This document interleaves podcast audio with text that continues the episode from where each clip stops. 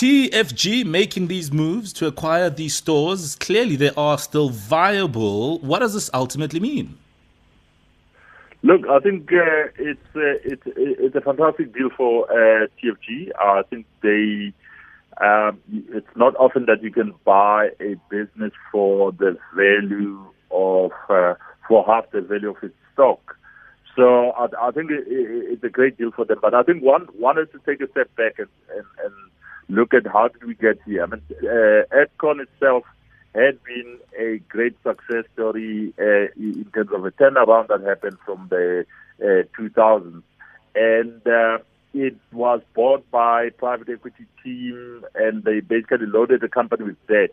And this happened at a time when e-commerce was taking off and the multinationals were entering the market. And Edcon was not able to basically spend money to basically keep up with the competition. And that led to some of its brands like Jet and Edgars, as we know it, to actually fall behind in the market. And this has led to where we are now, that Edcon is in a business rescue, and people are buying parts of that business in pieces. Yeah.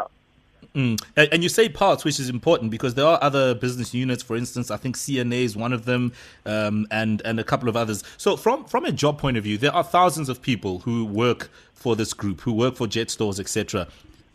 Your observation, do you see jobs being saved here?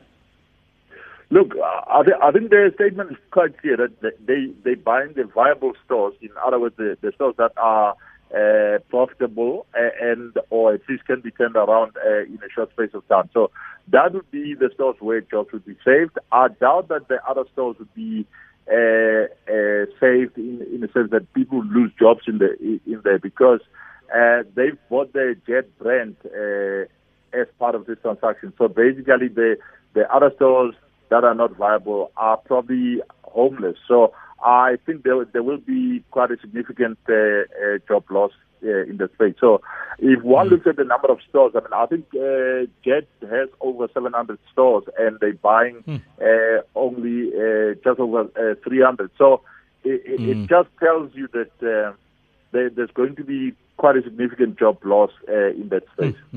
Yeah. And what happens to Edgars at that? Any word on that?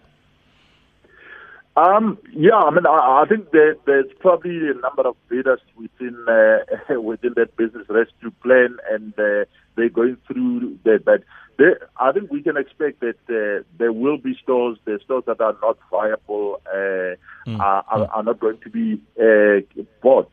And I think there is a major lesson for all of us as investors and in the community, is that the use of debt to buy growth actually leads to a disaster. Well, you can go look everywhere. Each time companies have gone and bought other companies with debt, it turns out to be a disaster. So I think what we are seeing now, all you need is a financial crisis. So the financial crisis that triggered the Edcon problem was the 2008 financial crisis. But now there is a COVID-19 crisis.